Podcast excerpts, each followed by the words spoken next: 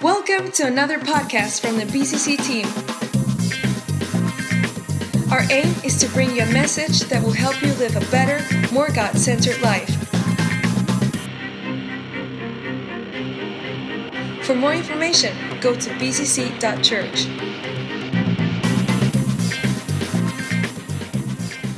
Excellent. Well, we, we started a new series in the church uh, last weekend, and every Easter we, we run a short series, and then we follow up the series after the Easter period with uh, just a reflection on um, just the community and the response in the church. And our theme this year is, is love. What is love? You know, what is love? And last week we started uh, looking at the topic of love. Uh, it's a very misunderstood topic. Some independent research we discussed that last week, shows that it's a very misunderstood uh, understood emotion. Uh, so, what is love? Uh, you know, where does love fit in your life? How is it fitting? What kind of shape has it got in your life? Uh, last week, we looked at confronting uh, betrayal because love often brings with it uh, an opposite, if you like. And, and, in fact, betrayal is something that, that destroys love. And and, and actually does more damage than you'd ever imagine. We discussed that last week. And if you'd like to hear that message, you can listen to it on a podcast online. Go to our website or just go to, to a podcast online. But um, confronting betrayal. This week, self sacrifice. It's amazing how important love is. Who would agree with me that love is important? If you, agree with me, just if you disagree with me, then we've got an argument. uh, everybody wants to really, really be loved. Everyone wants to be loved. They want to love and be loved. Uh, and often damage happens in the area of love because people get damaged and then they respond in different ways. So, selfless sacrifice, very fitting for Easter. Uh, and the whole betrayal conversation that happened through the Easter story is massive. You see, God's love demonstrated at Easter was is is and was his agape love that love that is selfless and sacrifices itself for humanity. And and there is an enemy in this world and there is sin in this world. Some would argue oh i don't sin i just have fun. Let me tell you you're doing a lot of damage when you just have fun because sin is very selfish and that's the nature of it. Sin is living and active. Let me tell you it's a bit like god's uh, spirit. It just wants to destroy people. So, anyway, let's explore this selfless sacrifice. We ran a survey, and many of you helped to invite people to this service on Sunday by giving them an invitation. You may have come because you were given an invitation to come to church, but on the back of that invitation was also an opportunity to, to uh, respond to a survey. And there were just three simple questions. We're going to look at the two of the answers this morning. But the, the first question, or one of the key questions, was which three words most associate are you do you most associate with love? So if we're talking about love, what three words out of a list of words we gave or other uh, did you most associate with love? And the three words uh, that each one put forward, they were scored, if you like, and, and I've given you the four highest responses of those, those choices. And the highest one by a massive margin is the word trust. Trust is so important to people in terms of authentic love. Trust is, is the number one thing. And if you are damaging trust in your relationships with people, you are not demonstrating love. You are, you are untrustworthy, and it will do a lot more in your life than, than just be a response that people have as a theory. It's actually going to damage your ability to love others and others to love you. Trust, it sits in its own category um, as, a, as a description for love. Um, family, it was really good. This isn't being filled in by people who come to church regularly, by the way. This is community responding through marketplace and high street and other areas. Um, the second most important word in terms of love was family and his family. And you can see why, if people are being damaged in the area of their family, they don't have much confidence in love. And if they've come through a journey where your family has been really damaged and has been and something go wrong, and there's so many things that can go wrong in families, that actually love gets seriously undermined. You start to not understand the power of love in its authentic definition. And then, thirdly, devotion. People associate devotion with love, a commitment, a real commitment. And they want trust to be there so that commitment can be honored. And they want loyalty. They want, they want something that's deeper than just and emotion. They want, they want someone to stand with them when the tough times come. They want loyalty. That's what they associate with love. Those are the top four.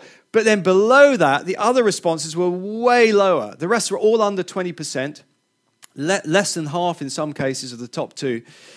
But it's interesting, isn't it, that the, the, uh, the word passion, which you are so often convinced by the media is so important in love, is actually only a, a 17% response from those who took this survey.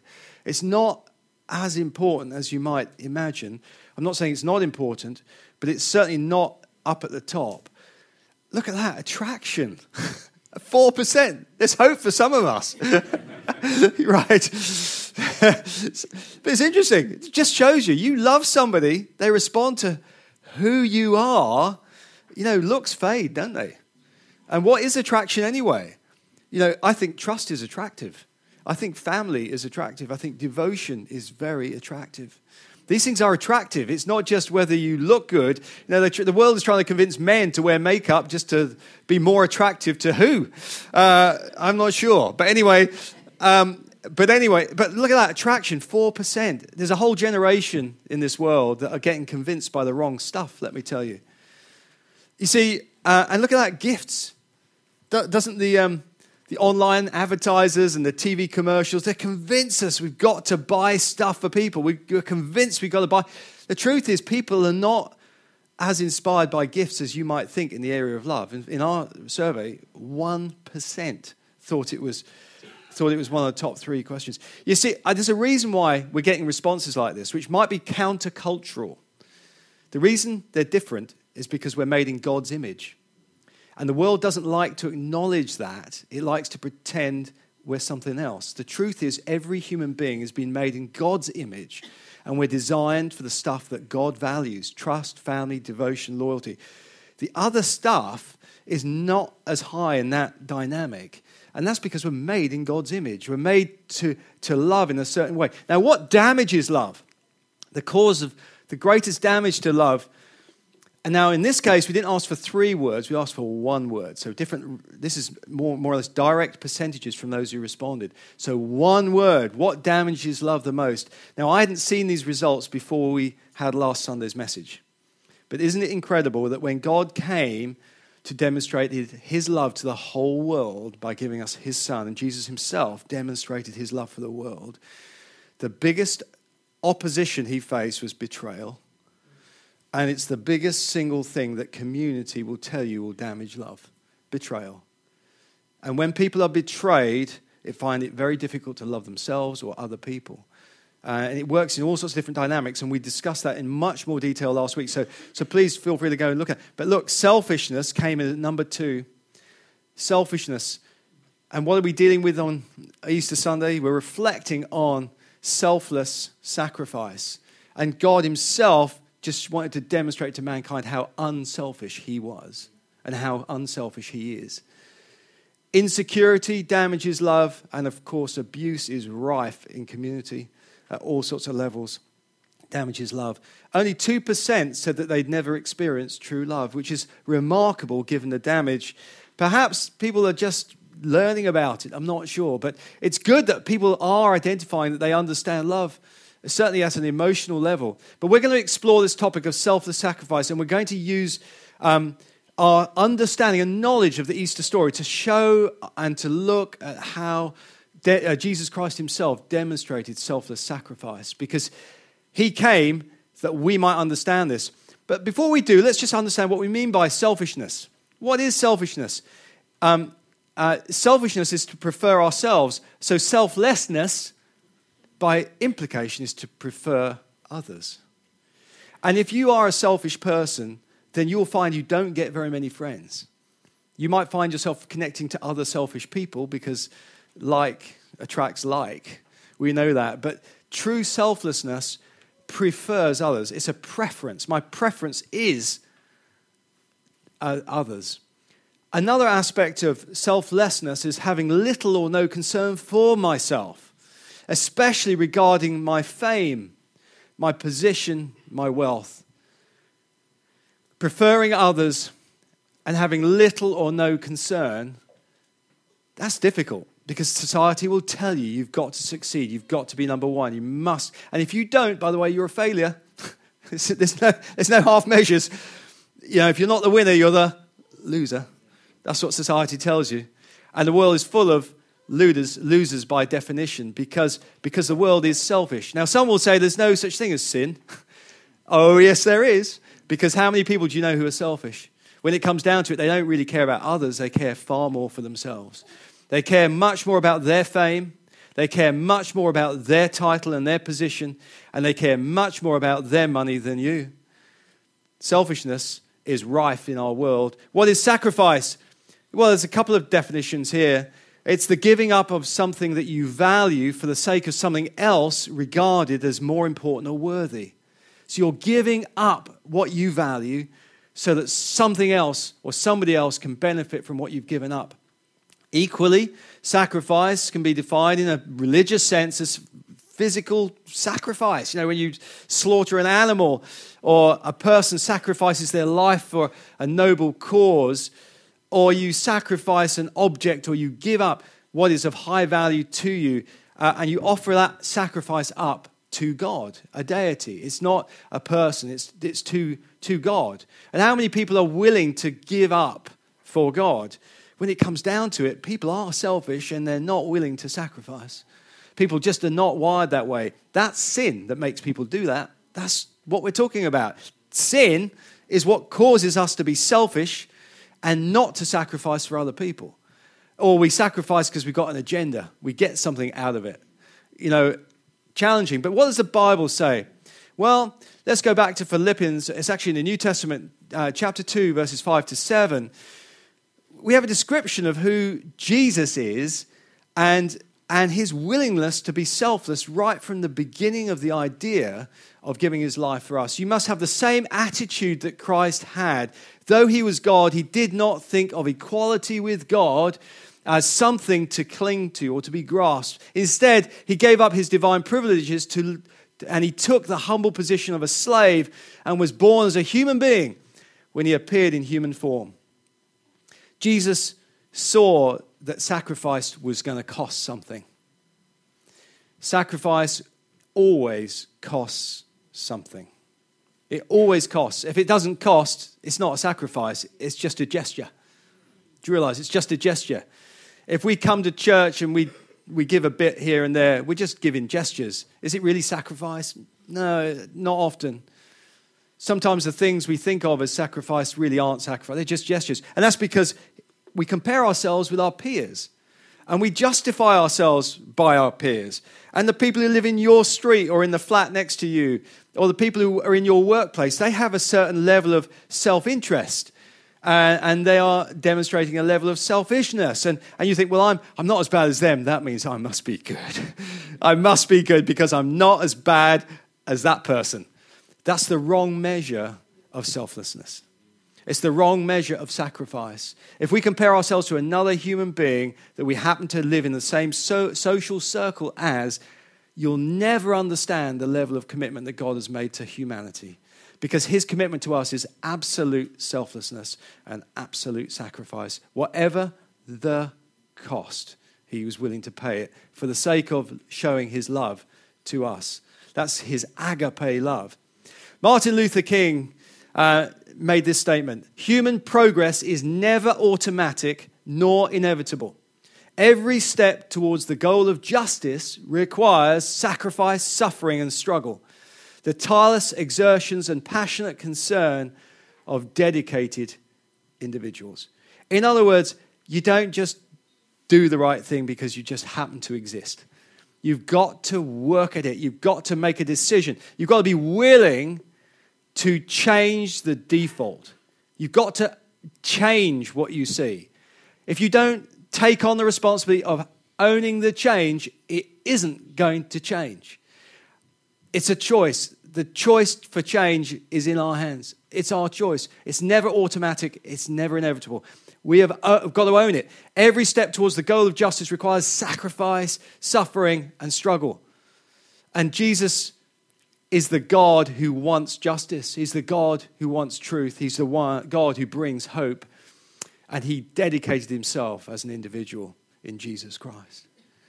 So, exploring the scriptural narrative, we're going to go back to Good Friday.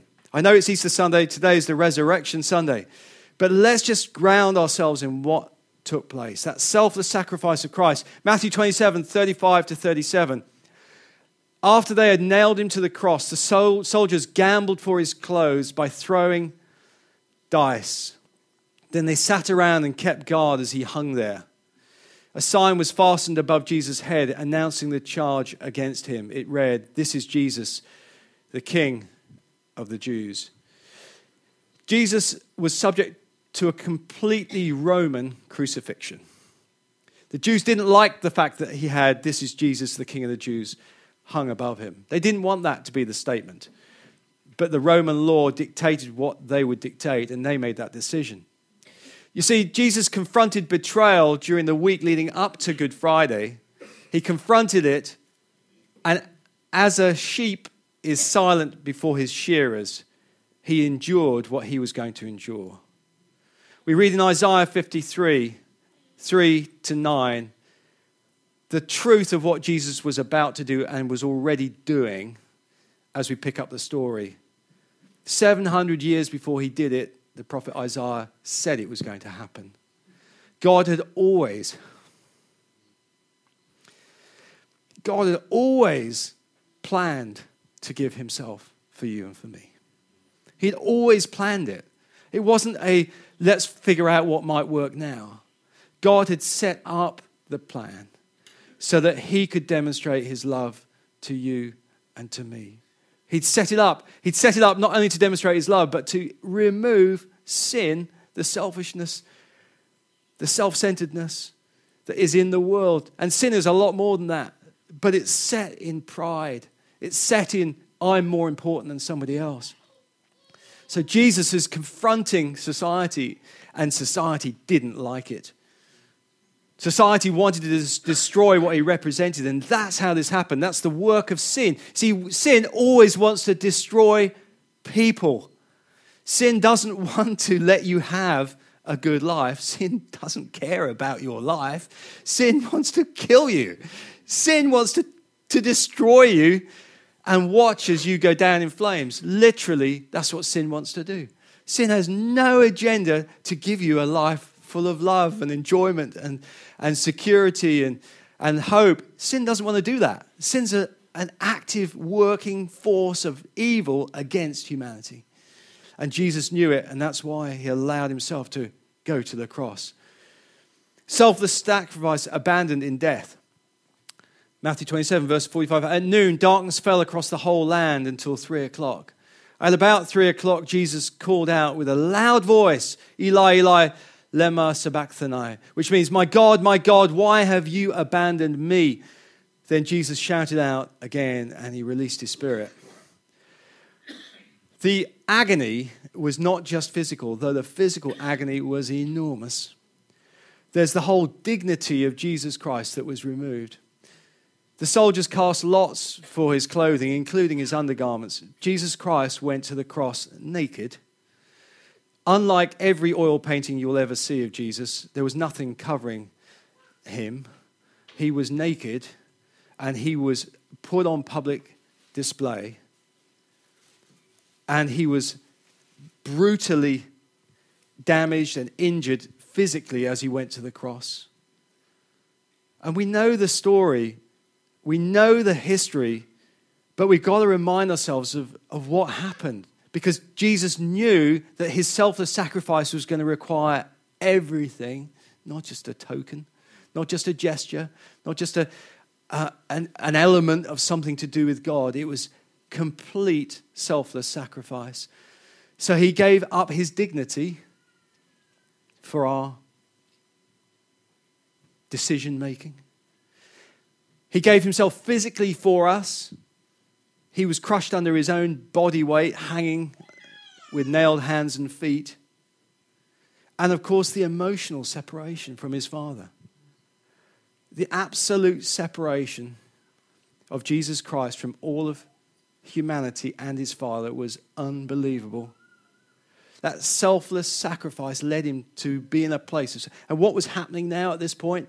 the sin of the world was being piled onto this sinless sacrifice, who not only sacrificed himself, but was our spiritual sacrifice, that Passover lamb that the, the, the Jewish people were celebrating the day before. Well, actually, during that period of time, Jesus was actually that Passover lamb. He gave his life willingly for us.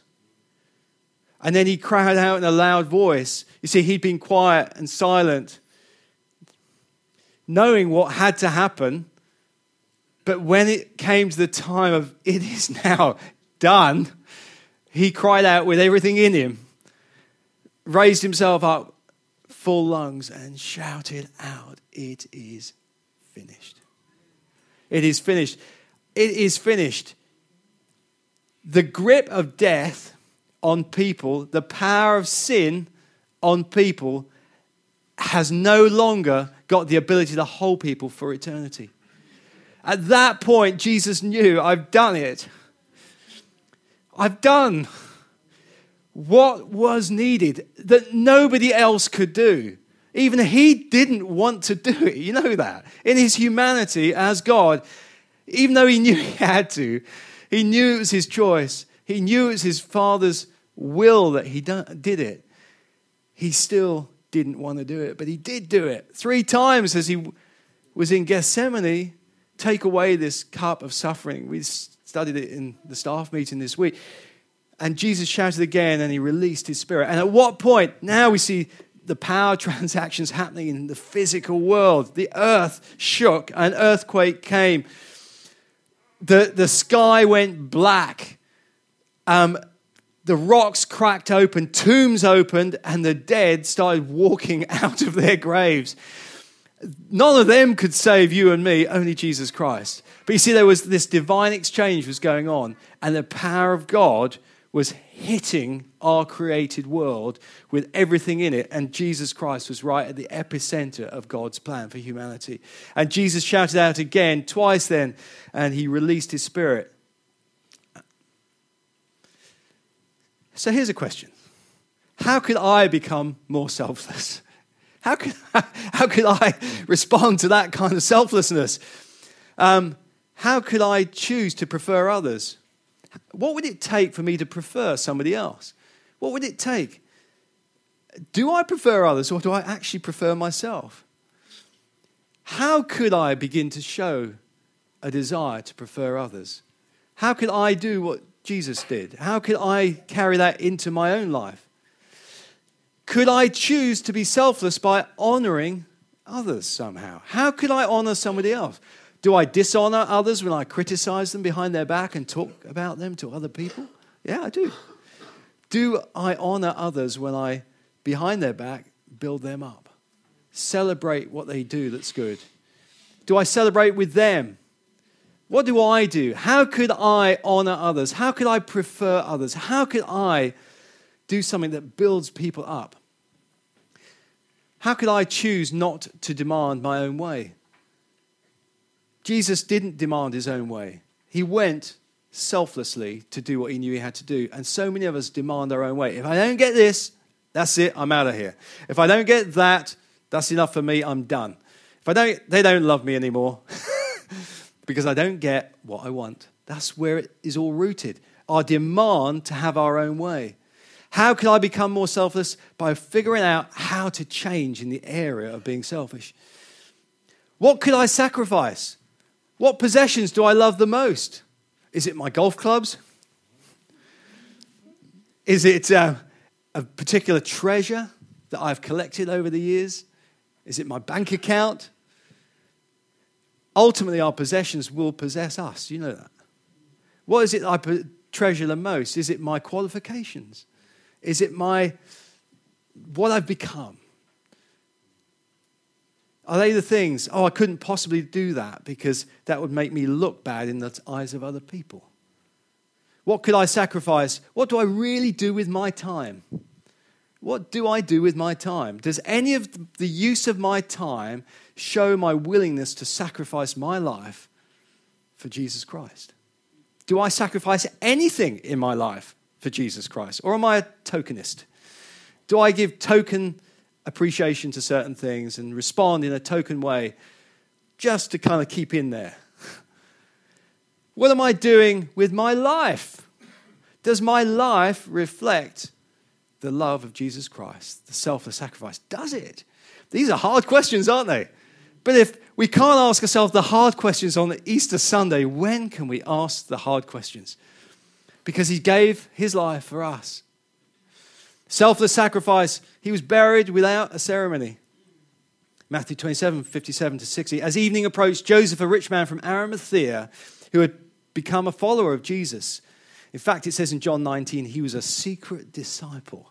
I can't, there's something about these texts I've been chewing over, and I'm not sure I've got there yet.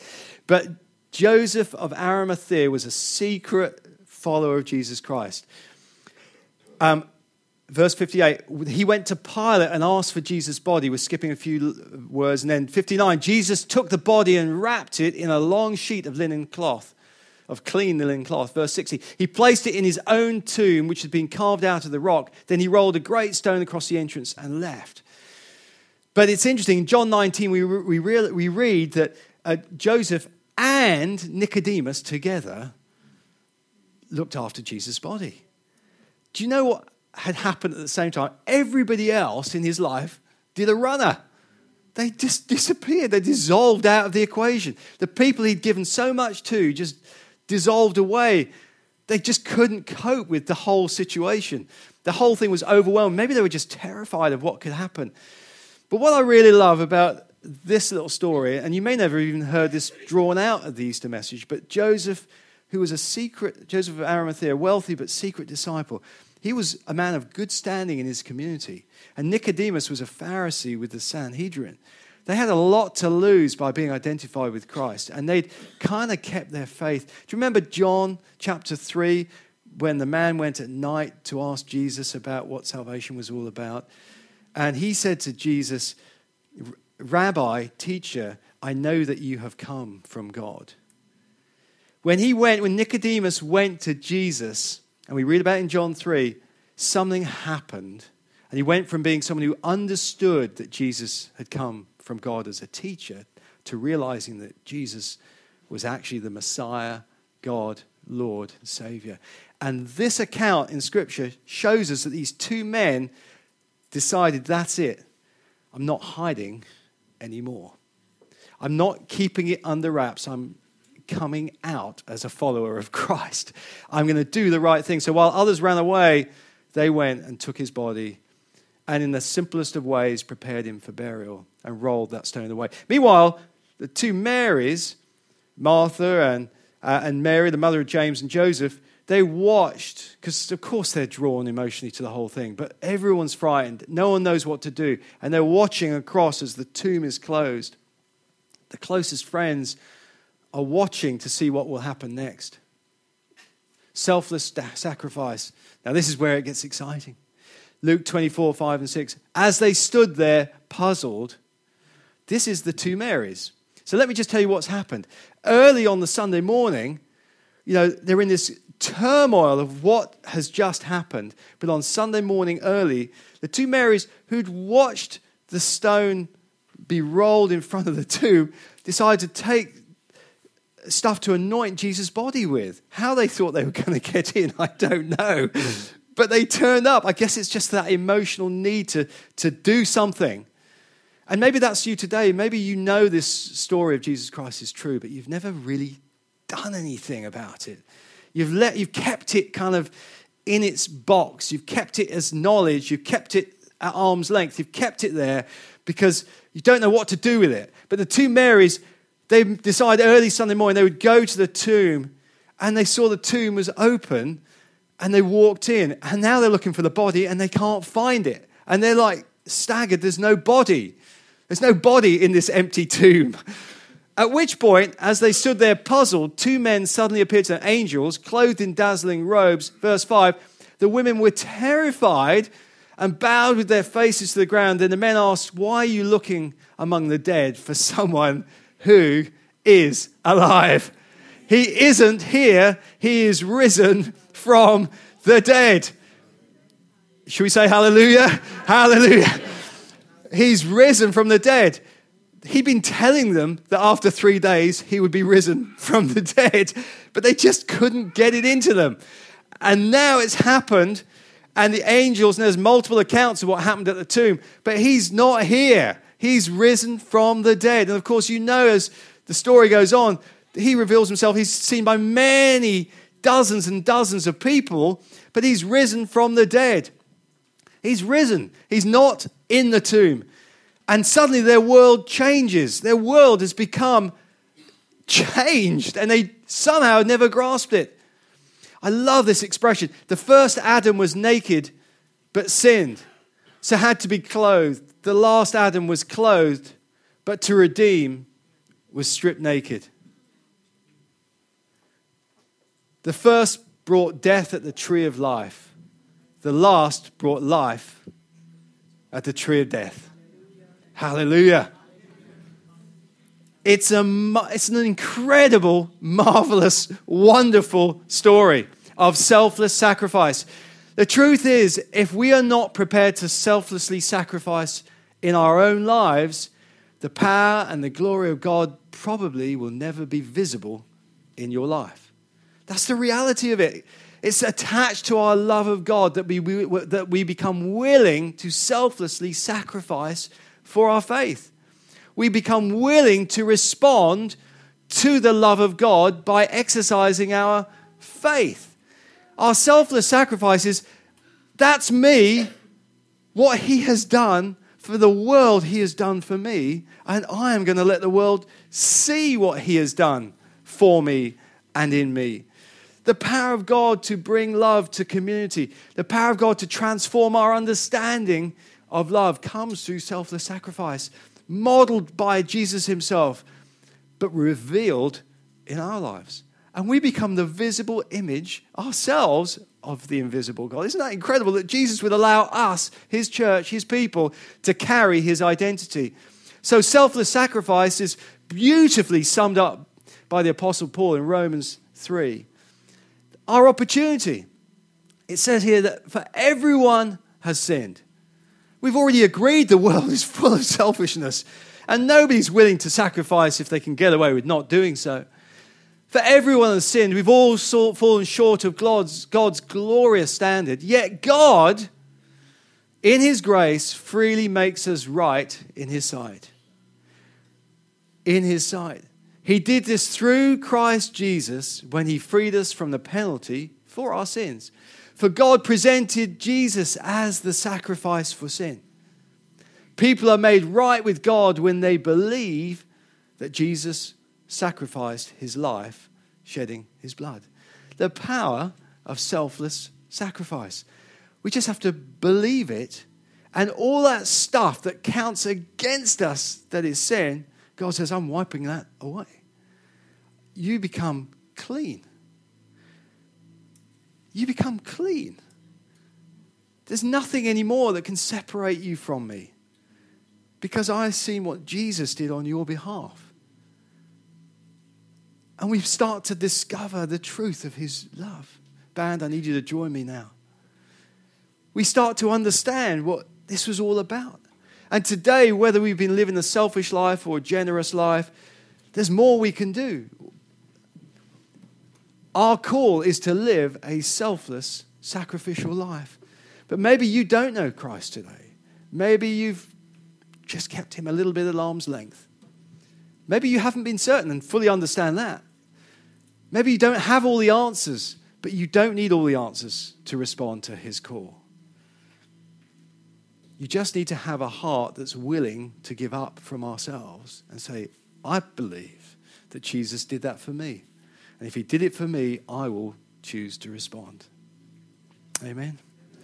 So let's stand now. I'm going to pray quickly and then we'll go straight into a song. We're going to have communion this morning. We're going to go through this first song and communion will be afterwards. So let's just stand. Lord God, thank you, Lord, as we've reflected on your selfless sacrifice this morning.